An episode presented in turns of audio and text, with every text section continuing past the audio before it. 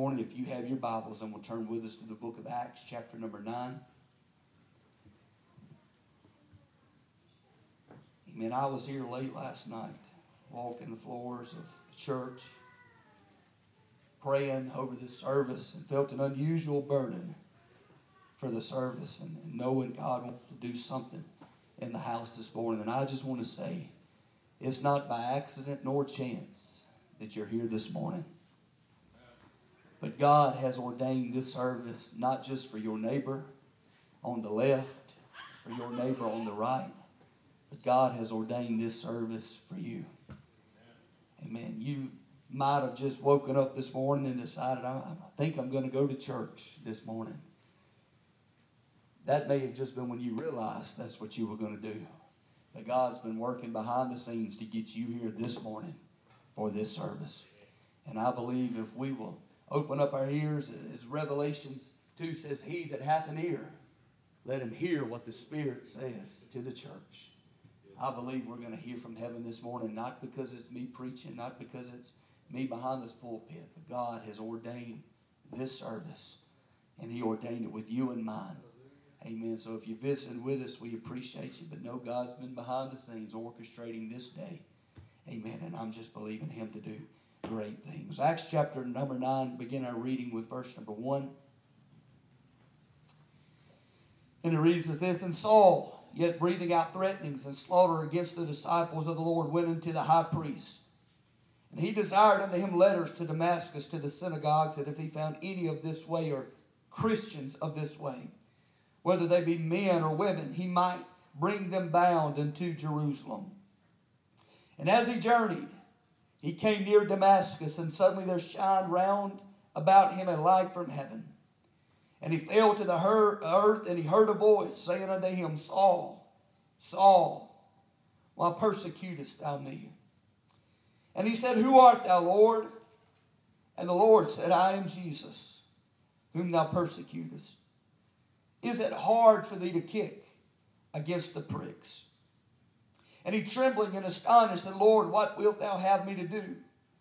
And the Lord said unto him, Arise and go into the city, and it shall be told thee what thou must do. And the men which journeyed with him stood speechless, hearing a voice, but seeing no man.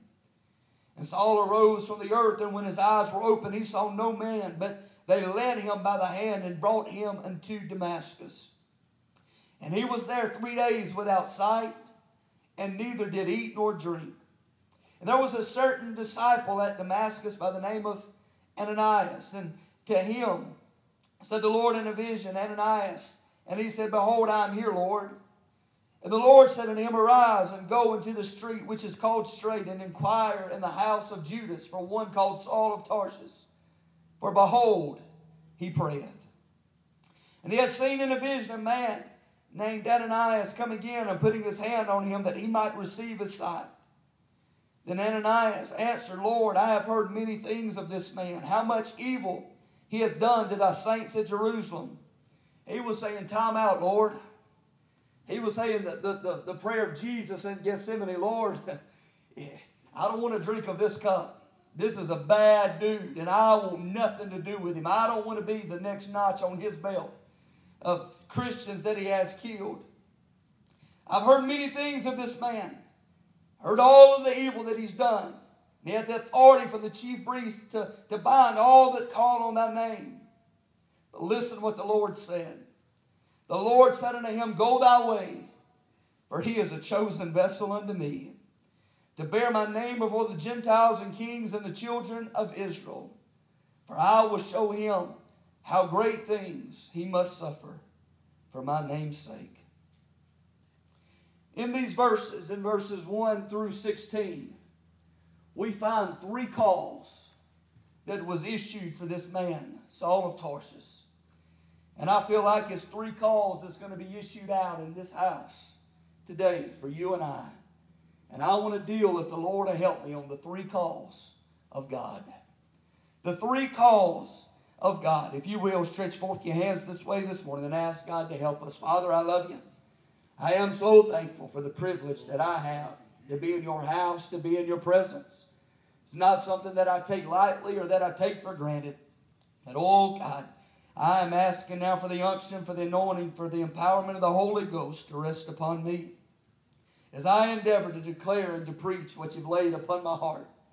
God, I'm asking that the same Spirit of God that I felt in this house last night, God would anoint us to deliver and convey your word this morning without fear, without compromise, oh God. That I could speak as the oracle of God. God, I'm asking for an anointing upon the congregation to hear and to receive and to respond to the word of God this morning. I'm asking that the light come on. I'm asking that the voice from heaven ring out. I'm asking, oh God, for you to do a work that only you can do. And we're going to forever love you and give you the praise, honor, and glory for it all, for everything that you're going to do. In Jesus' name we pray. And the church says, Amen. Amen. And amen. The three calls of God. I want to look very briefly, just for the sake of a foundation, about this man called Saul. We know from, from Bible and from reading in, in various places about this man, we know that he was a religious man. He was a man that was trained at the leading theological seminary of his day. He knew the Torah, which was the law. He knew Greek traditions. He was well versed in all matters of, of religion. He was a man that had power and influence because the Bible says that he went unto the high priest to get orders from him that if he found any Christians in the way that he would bring them bound unto Jerusalem. An everyday man did not have access to the high priest.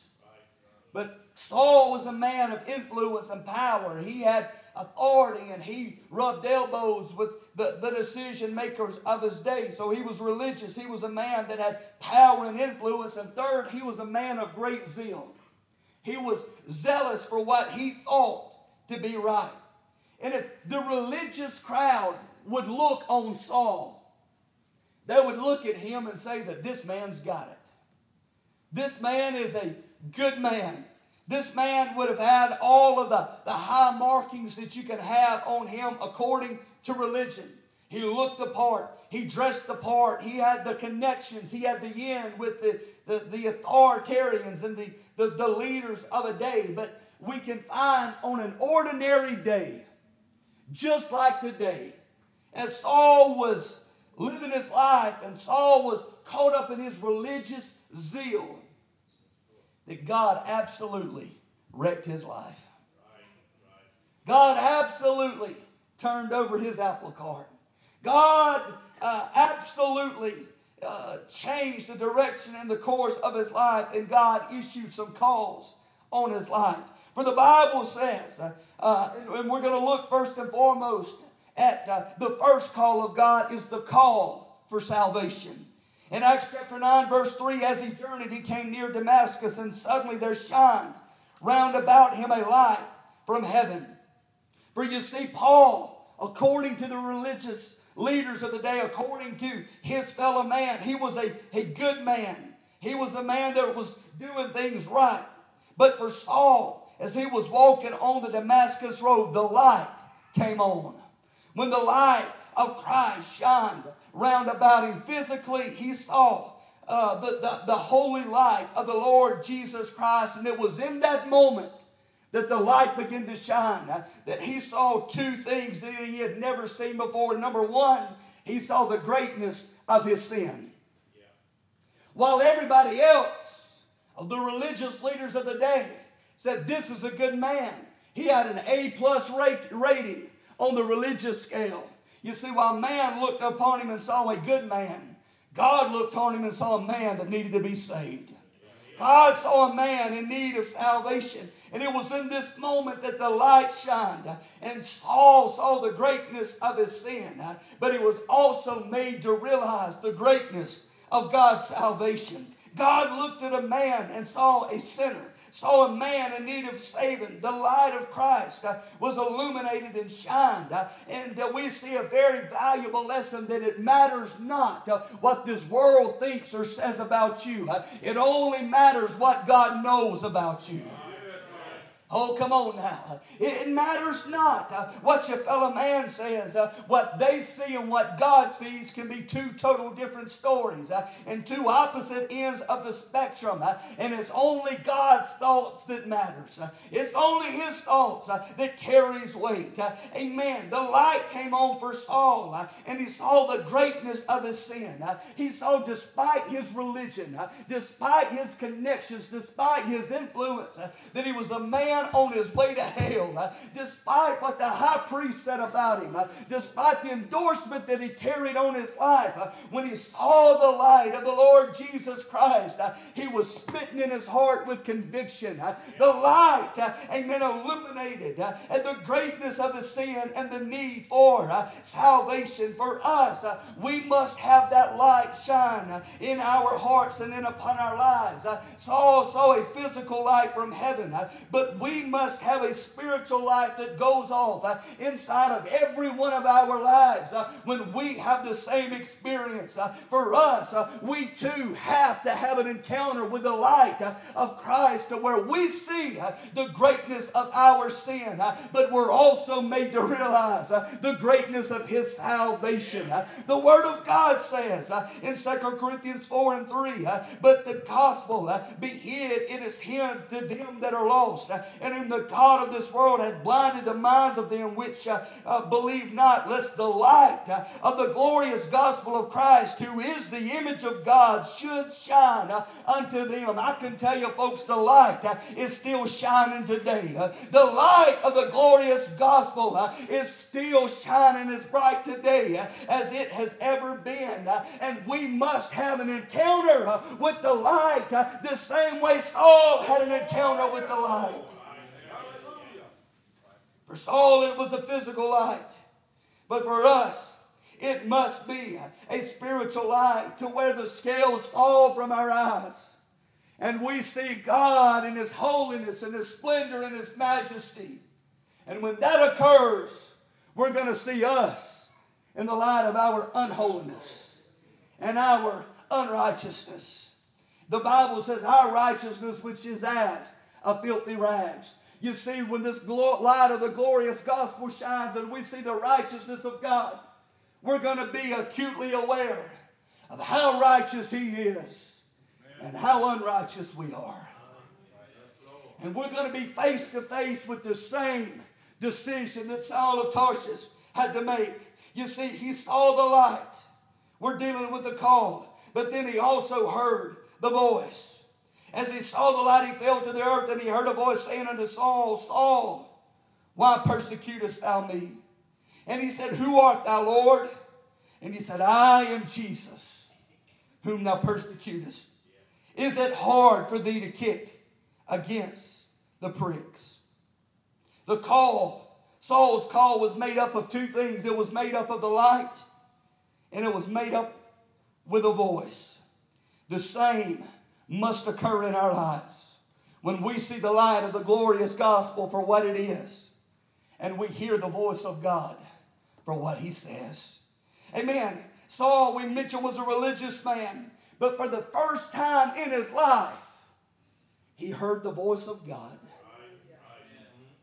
God called him, called him by name, said, Saul, Saul, why persecutest thou me? Here's a boy that sat at the feet of Gamaliel, the leading theologian of his day. For his students, I read one time that it was the goal of Gamaliel that by the age of 12, his students would know from memory all 613 laws. A man who instructed the brightest of the bright, the best of the best, and Saul was among that crowd. He was religious. He knew the law. He knew what to do. He knew uh, all the lingo. But when God spoke to him on this Damascus road, uh, he had absolutely no clue who was talking. That can let us know you can be the most religious person under the sun. Uh, but religion does not mean uh, you've heard God's voice. Uh, you can hear the best preaching in the world, uh, but that is no substitute for God's voice. Uh, you can have the best Sunday school teacher in the world uh, and sat under him and learn John 3.16 and learn the Roman road and learn, amen, all of the things about religion. but unless you've heard the voice of God, you haven't heard anything. every man must be brought uh, to this crucible moment in his life uh, when he has an encounter with the light uh, and when he hears the voice and the call of God for himself. God's called me, amen, and God's called others, amen, but that's no answer for your call on your life that you have to answer for yourself. I can't do it. The board can't do it for you. The Sunday school teacher can't do it for you. But you're going to be brought face to face this morning with the light Uh, and the voice uh, and how you respond uh, is going to be totally up to you. Saul knew everything about religion, but he knew nothing about God. And I'm fearful, God help me, that we've raised a generation that can fall into the same category. They know every aspect of religion, the do's and don'ts, but they have not had an encounter with God for themselves. That's why the second that they graduate high school, they walk out those doors and they go to a liberal institution, what they call an institution of higher learning. That within six months they renounce everything that they've taught, been taught to be true. Because we've taught them what to believe, but we've not taught them why to believe it. And it never became personal to them. Saul was such a man, religious but lost. I can tell you, folks, there is no substitute for the light of Christ and hearing his voice. For the first time in his life, he heard the voice of one speaking and he received a true revelation of Christ because he asked the question when God issued his call and said, Saul, Saul, he asked the question, Who art thou, Lord? He didn't know who was speaking, but it's very interesting terminology that he used there when he said, Who art thou, Lord? In just one moment of time, he was made aware of the lordship of the Lord Jesus Christ. The very man that he ridiculed and mocked and was out to persecute all of his believers, when he stood face to face with him, he realized, amen, the lordship of the Lord Jesus Christ. Amen. And the Holy Ghost began working in his life because Saul called him Lord. The Bible says in 1 Corinthians 12, verse 3, Wherefore I give you to understand that no man speaketh by the Spirit of God calleth Jesus accursed, and that no man can say that Jesus is Lord but by the Holy Ghost. Amen. The Holy Ghost began working. God uh, issued the call. Uh, the Holy Ghost was working in Saul's heart. Uh, and immediately he fell on his knees and he acknowledged him as Lord. Listen, he didn't rely on the law. He didn't rely on Moses or David or some other prophet. He didn't rely off Peter or some testimony. But when he saw Christ for himself, everything that he knew died that day. Every ounce of religion that he had held on to for all of those years. Amen. It perished and fell on the ground as dung because he realized that he had rejected and he hadn't known the truth. But on that day, truth was standing right in front of him. Amen. Truth was calling him by name, saying, Saul, Saul. Amen. Bringing him face to face with an encounter with the light, with the liberty, the love, and the voice of Almighty God. Listen, this encounter must be repeated. Uh, amen. To every single believer. Uh, there's going to be a moment in time where all of us, uh, if we're born again, uh, amen, we're going to hear God's voice. Uh, we're going to see His light. Uh, maybe not physically the way that Saul heard it. Amen. Maybe not physically the way that Saul saw and heard it, but God is going to speak in His own way. God's going to shine the light of His glorious gospel. And in that moment, everything you think you know about Him has to die. Every preconceived notion that you have has to be laid lighted, waste at his feet. Uh, amen. We've got to see God and encounter him uh, for who he is uh, and what he's desiring to do in our hearts and in our lives. Religion produces death. God's Spirit produces a quickening life that only He can give. Listen, you go. I ain't to call a bunch of names about different denominations. Amen. But there's a hundred churches in Baldwin County that's got a religious name over the door. But you walk into it this morning and you're going to find death. You're going to find whitened sepulchres full uh, of dead men's bones. Uh, they're going to have the name, uh, oh, but they're going to have no life there. What, what's happened? Uh, they have religion, uh, but they don't have Christ. Uh, everywhere Christ is, He will produce life, and life everlasting, and life more abundantly. and God is bringing us to that point this morning to where we can experience and know His life his life. Saul asked the question. He said, Who art thou, Lord? A very sincere question. When he asked the question, God fully revealed himself. but I want you to notice something. God didn't leave you hanging, but God will reveal himself to any man who asks. Every man must receive the revelation of who this Christ is. It must be personal. But I want you to notice verse 7. Here it is a light shining from heaven, a voice crying out to him, a call for salvation. But in verse number 7, Paul received the revelation of the Lord Jesus Christ. But in verse 7, and the men which journeyed with him stood speechless, hearing a voice, but seeing no man. You see, these men heard the sound, they saw the effects, but they did not receive the revelation and fullness of who Jesus is. Which leads us to this point. This revelation must be personal. Christ will reveal himself to any man, but he will not reveal himself to every man. In this story, only one man received the revelation in fullness because only one man asked. But there was still a crowd that was there that had the opportunity.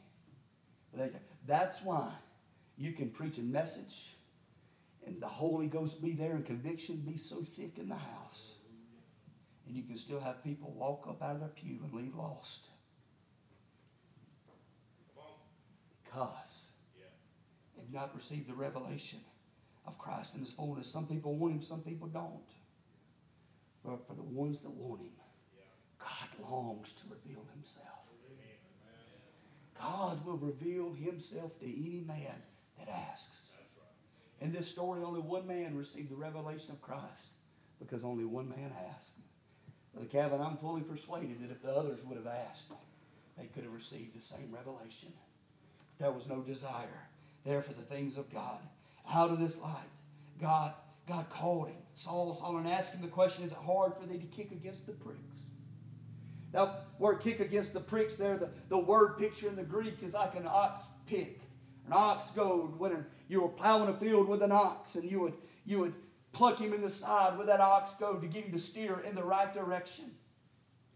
Said, Saul, Saul, I've had my goad out. I've been trying to get you to turn around. Where were the pricks of conviction? I don't know. The Bible doesn't tell us. Was it at the feet of, uh, of the stoning of Stephen that he was there that God began dealing with his heart? Was it uh, some of the Christians that he was having persecuted and delivered into jail and to be in prison? Was it then that God was convicting his heart? I, I don't know. But to this point, Saul had been rejected. Saul had been uh, overriding the pricks of conviction that was in his heart, uh, that God was trying to use. Uh, but I want you to notice something God did not give up on Saul. Even though at some point conviction had been there and Saul had overridden it, uh, God did not give up on him, but God kept convicting him. God kept pricking his heart uh, with conviction. Uh, and at this moment in time, the pricks uh, was more than he can bear. Uh, oh, we see the long suffering and the mercy of God uh, as God was dealing with his heart uh, and dealing with his life. amen. God, amen, did not give up on Saul. and can I tell you to this point this morning, God has not given up on you. you might have felt pricks of conviction for months on end, but you've overridden it now now's not the time. Uh, now's not the opportunity like Agrippa. I'm going to wait uh, for uh, a convenient, more convenient season. Can I tell you, this morning uh, is the convenient season. Uh, you might have overridden conviction last week. Uh, you might have overridden conviction yesterday, but today God is back. I can't speak for tomorrow. I don't know. But right now, today, God, by His Spirit, is dealing with hearts and lives. And the same way He called out to Saul by name, God's calling out your name. Uh, amen. Saying, You, uh, you, uh, amen. Why is it hard for you to kick against the pricks? I'm back. I'm not letting you go. Submit, surrender, and you'll see my salvation in its fullness. Man, why anybody would want to reject the conviction of God, I don't know. Because it's the most blessed thing a man can receive. Because if you're feeling conviction, that lets you know God is not finished with you yet. God loves you enough to convict you. God loves you enough to convert you. I'm going to say that again. If God loves you enough to convict you, God loves you enough to convert you. Listen, I believe in a whosoever will salvation, let him come. But I heard one preacher say, and it stuck with me. He said, While I believe in a whosoever, I don't believe in a whensoever. You better come when God's convicting you. You better come when God is dealing with you. Amen. Because we're not promised another day of conviction. We're not promised another day with God dealing with your heart and with your life. I remember I can I can vouch for that my own self. Amen. Being a boy, Amen. I, I talked earlier about the wickedness, and I ain't proud of any of that junk. But I can tell you, even in drug and alcohol and induced states, there were times I'd be passed out on a couch. When I'd come to the next morning, people would tell me, said, you were saying some off the wall things while you were out. What was I saying? Said you had tears running down your face and you were saying, God, don't let me die like this. Don't let me die like this. Lord, don't come back tonight. I'm going to be left. That happened on more than one occasion. You see, but even during that time, Brother Daniel, I went a long time without feeling conviction. I went a long time knowing I was lost, knowing if I were to die, I was on my way to hell. But I didn't feel conviction. There were times when I wanted to feel conviction. There were times when I went to church wanting to feel something. I didn't feel anything. That's why when God called my number, amen, on a night, just a Tuesday night service at a youth camp, my life was messed up in shambles. There was a call of salvation that issued out to me. And once you go a long time without conviction, knowing you're lost and knowing you're on your way to hell but not feeling anything, when you find out that God loves you enough to still convict you, I knew not to take it for granted. I knew not to brush it aside. But when everybody else was returning from the altar and done with the service, that's when I ran to the altar. Amen. Because I heard God's call of salvation. I heard the call of God on my life. And He spoke to me very plainly, called me by my name and said, I, Corey said, I will never deal with you on this fashion again. Now, I can't answer that as a 16 year old. That, that, that sounds like a very uh, a difficult thing to try to digest, and I knew not to take it lightly. But I knew the voice of God well enough uh, to know that when He speaks, He doesn't stutter. And when He speaks, He don't make mistakes.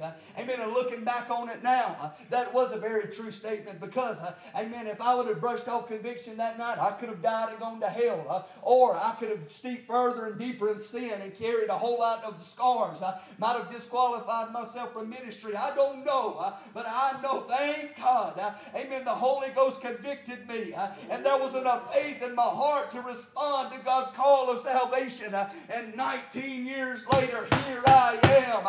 Amen. I'm telling somebody this morning uh, there's a call being issued. Uh, God's still calling people unto salvation. Uh, whosoever will, uh, let him come. Uh, and he's, if he's convicting your heart this morning, uh, don't take it lightly. Don't brush it aside, but embrace it. Thank God for it and let him change your life.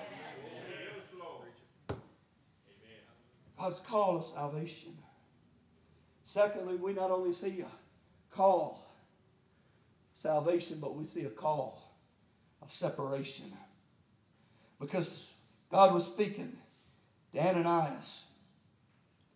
And the Lord spoke to him and said, Go thy way, for this man is a chosen vessel unto me. God said he's a chosen vessel. The word chosen in the Greek is the Greek word ekloge, which means the act of picking out or choosing. It means a thing or a person that has been chosen. It's a derivative from the word eklogomai, which means to pick, to choose for oneself. Choosing out of many, as Jesus chose the disciples. There were many people that he could have chosen, but he chose 12 and said, These are mine is choosing a one for an office, like Aaron the high priest. There were many Levites that God that were qualified for the office of high priest. But God said, I choose Aaron. I pick Aaron out of the crowd. He is going to be my person. David, there were many people that God could have picked to be king. As a matter of fact, there were 11 other brothers that were more qualified than David, that looked the part, that acted the part, but David, God said, none of them are it. He picked David out of the 12 and said, This is my man. He's going to be king over my people. That is exactly what God did with Saul. He chose Saul out of the crowd. You see, we have a church phrase for that. It's called sanctification. It's called to be chosen. It's called to, to be selected. It's called to, to be picked out. This is what sanctification is. God's call to sanctification among the believers is just as real as God's call to salvation for the lost. When we are to separate ourselves, and I know you start dealing with sanctification. I've been preaching this long enough, folks start getting tense and squirming around in the pews a little bit, heart rate gets to beating and elevating. And let me just go ahead and address the elephant in the room when it comes to sanctification. In sanctification, you've got two extremes on the opposite end of the spectrum.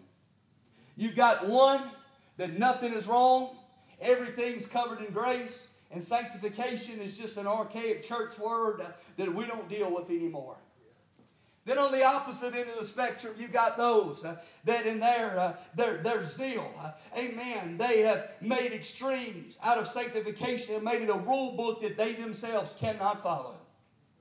And they preach a bunch of junk uh, that they can't even live themselves. Uh, and it gives sanctification a bad name. Uh, that by their rule book, ain't nobody going to make it in the city. I got that's right and three chuckles. Amen. I can tell you both ends of the spectrum are wrong. So let's go ahead and address the elephant in the room. Amen. When it comes to sanctification, if you're looking on either end of the spectrum, you're focusing on the wrong thing. Uh, when it comes to sanctification, you focus on the one rule book that matters, uh, and that is uh, the B I B L E. Uh, you focus on the one person that matters, uh, not a matter of man, but the one man, J E S U S. Uh, he is going to lead you and guide you into all truth, and you don't have to worry about pleasing anybody on either end of the spectrum.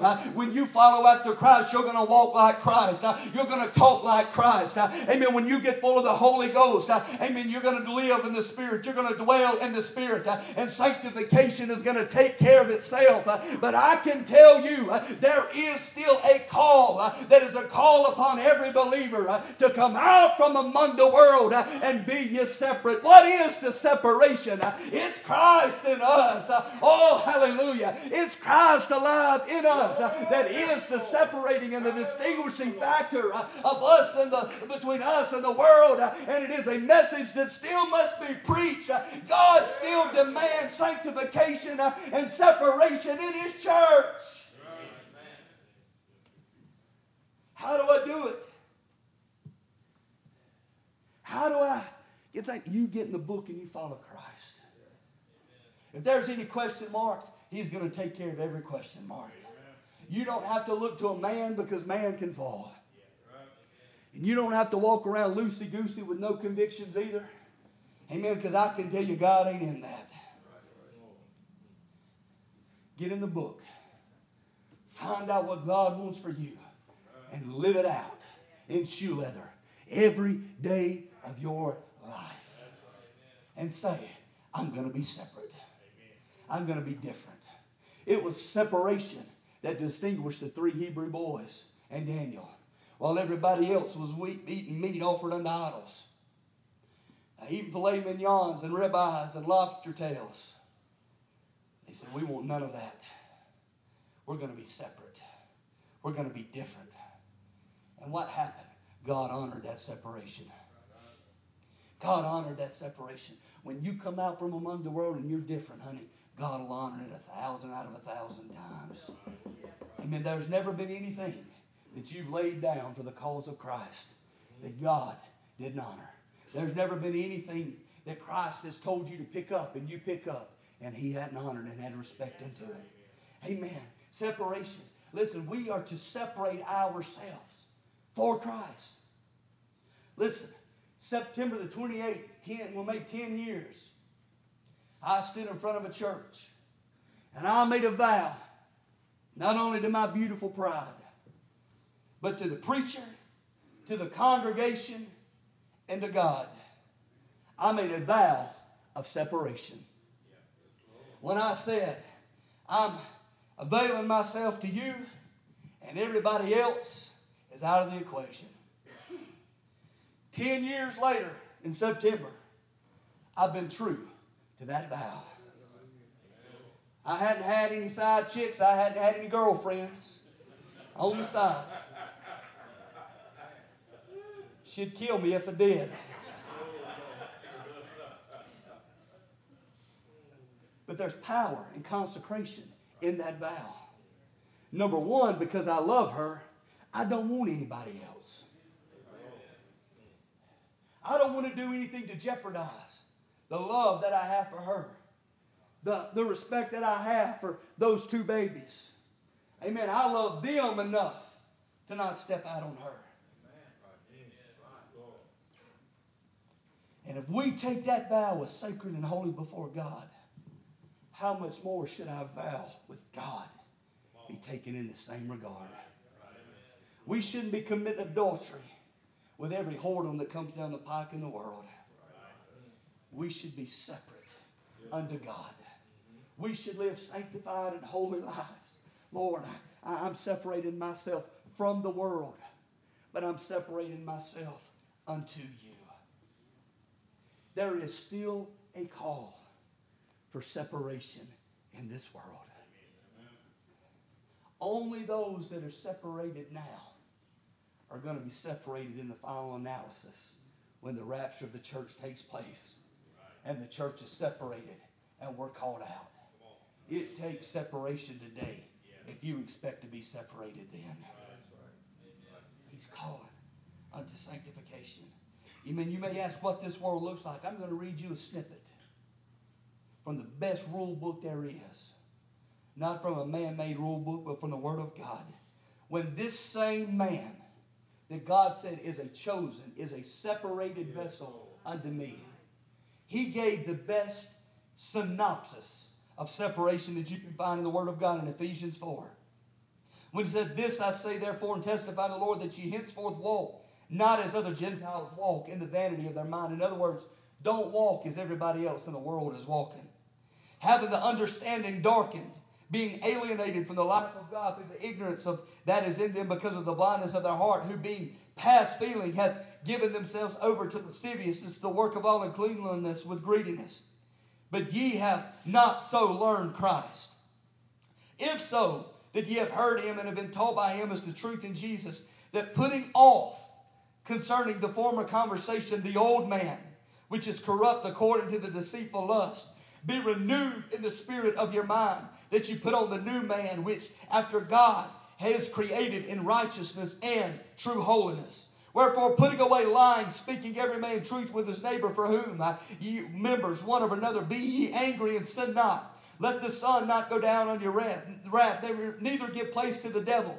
Let him that stole steal no more, but rather let him that labor, working with his hands, the thing which is good that he may have given to give to him that needeth. Let no corrupt communication proceed out of your mouth, but that which is good to the use of edifying, that it may minister grace unto the hearers. And grieve not the Holy Spirit of God whereby ye are sealed unto the day of redemption. Let all bitterness and wrath and anger and clamor and evil speaking be put away from you with all malice.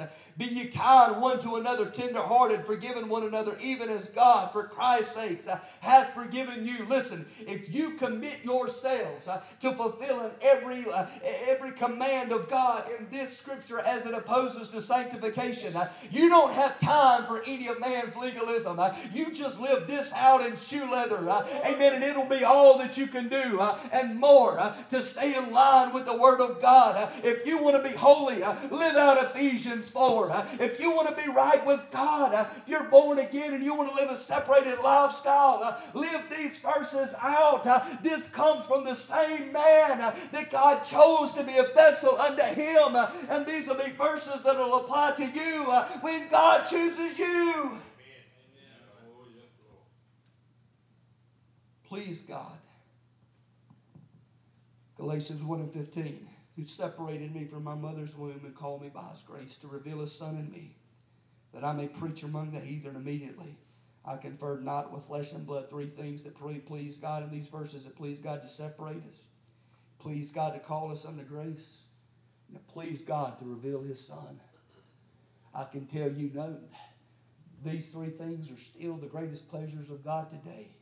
It pleases God to reveal his son in us.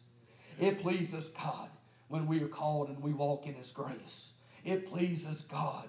Amen. When we walk in separation and true holiness before God. He's calling some this morning into salvation. He's calling some this morning unto separation. But lastly, the last call of God, He's calling people for service. And now, verse 9 15, we've already read the first part Go thy way, for he is a chosen vessel unto me. But here's what he was chosen to do to bear my name before the Gentiles and kings and the children of Israel. You see, lives of salvation and sanctification will become lives of service in honor of the King. You can't get the cart before the horse. Say, I, I want to serve. You can't serve without being saved. That's the building block and the, the foundation for everybody. You must be born again. After you're born again, God's going to call you into separation. How do you know that? He called Paul. We may preach this tonight. He before Paul, the first thing he did was he tried to fill that life of service. After he had scales fall from his eyes, he went straight down to the synagogue and started trying to preach. Set off a riot in the city. They tried to kill him.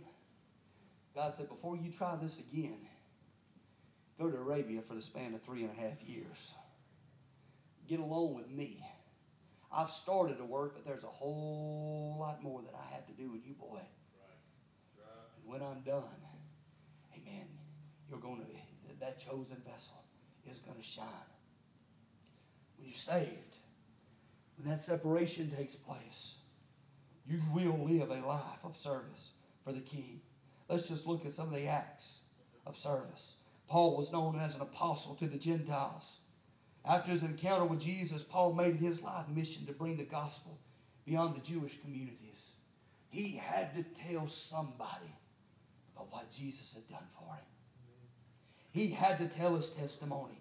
He, he was bursting and bubbling up on the inside of him to tell somebody about the goodness of God.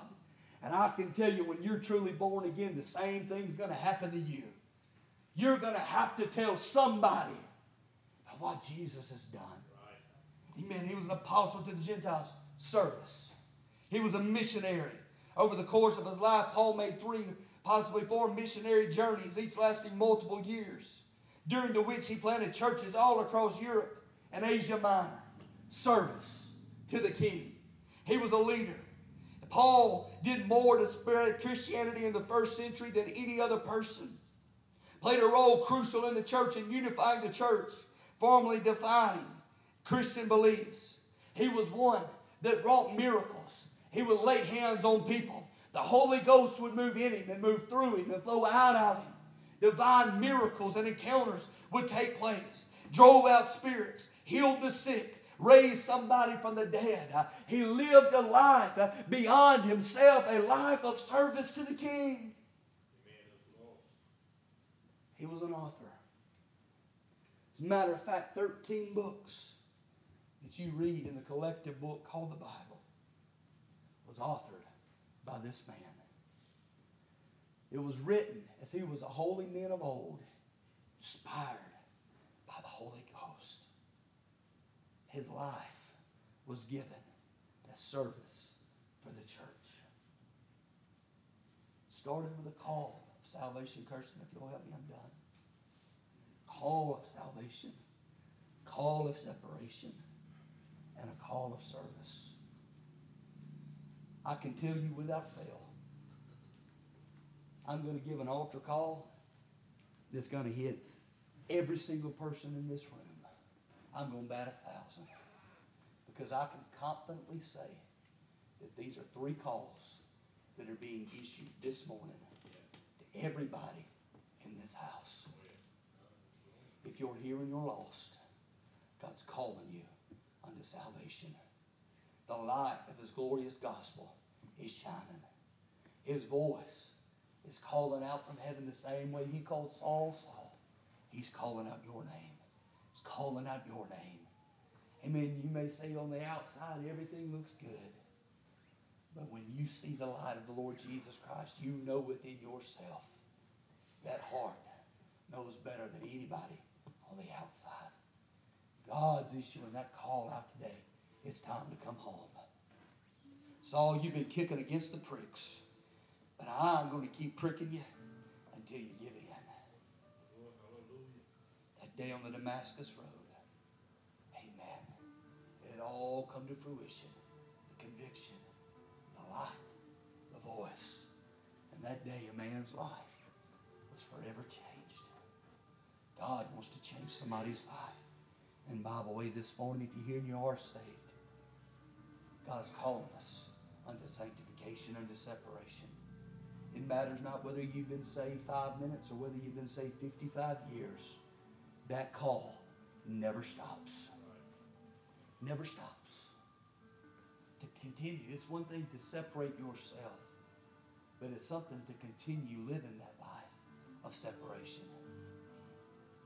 Because if we're not careful, the later we get in this game, the one thing, the things that we lay down, if we're not careful, we'll begin to pick them back up. So we must continue walking, amen, in the light of this gospel. Continue conformity to Christ by the working of the Holy Ghost to conform us in the nature and the image of Christ. God is continuing that call this morning.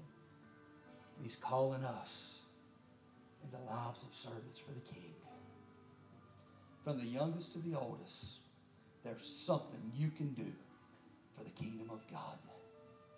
There's things that you can do for the kingdom that I never can.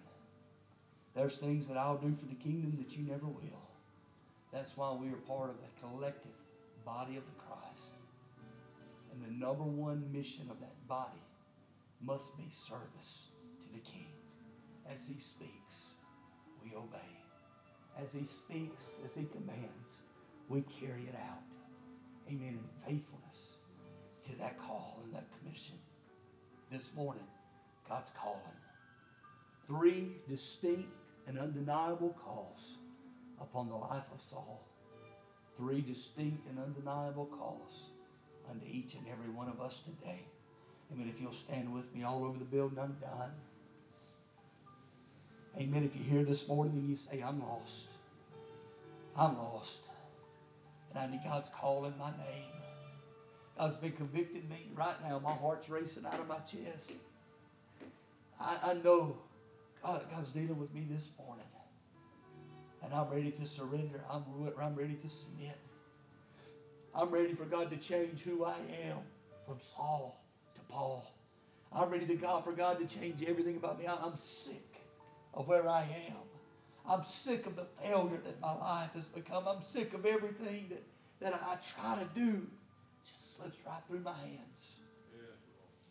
God's calling out to you this morning, right where you are, all heads bowed, all hearts are praying. If you'll say, That's me, this morning, just very quickly, we're about to change the order. Very quickly, I'm lost this morning, preacher. I need to be saved. God sees that hand. God sees this hand. You're not alone in what you're feeling. You're not alone where you are. Very quickly, there's more. God sees and God knows. We're not going to you. We're not going to drag this out. Amen. But you hear, I, I need to be saved this morning quickly. Slip up your hand. Hallelujah. There's some that's here this morning. God's going to save. God's going to do a work. Amen. If you're here this morning and you are saved, amen, this altar call should be 100% of the rest of you. Amen. God's calling you into deeper walk. God's calling you into deeper level of separation. God's calling you into service. Amen. Why don't you that raised your hand and those, the rest of you, slip out of your pew and meet God in the altar this morning. Amen. Meet Him here this morning. Come on to the altar this morning. Hallelujah.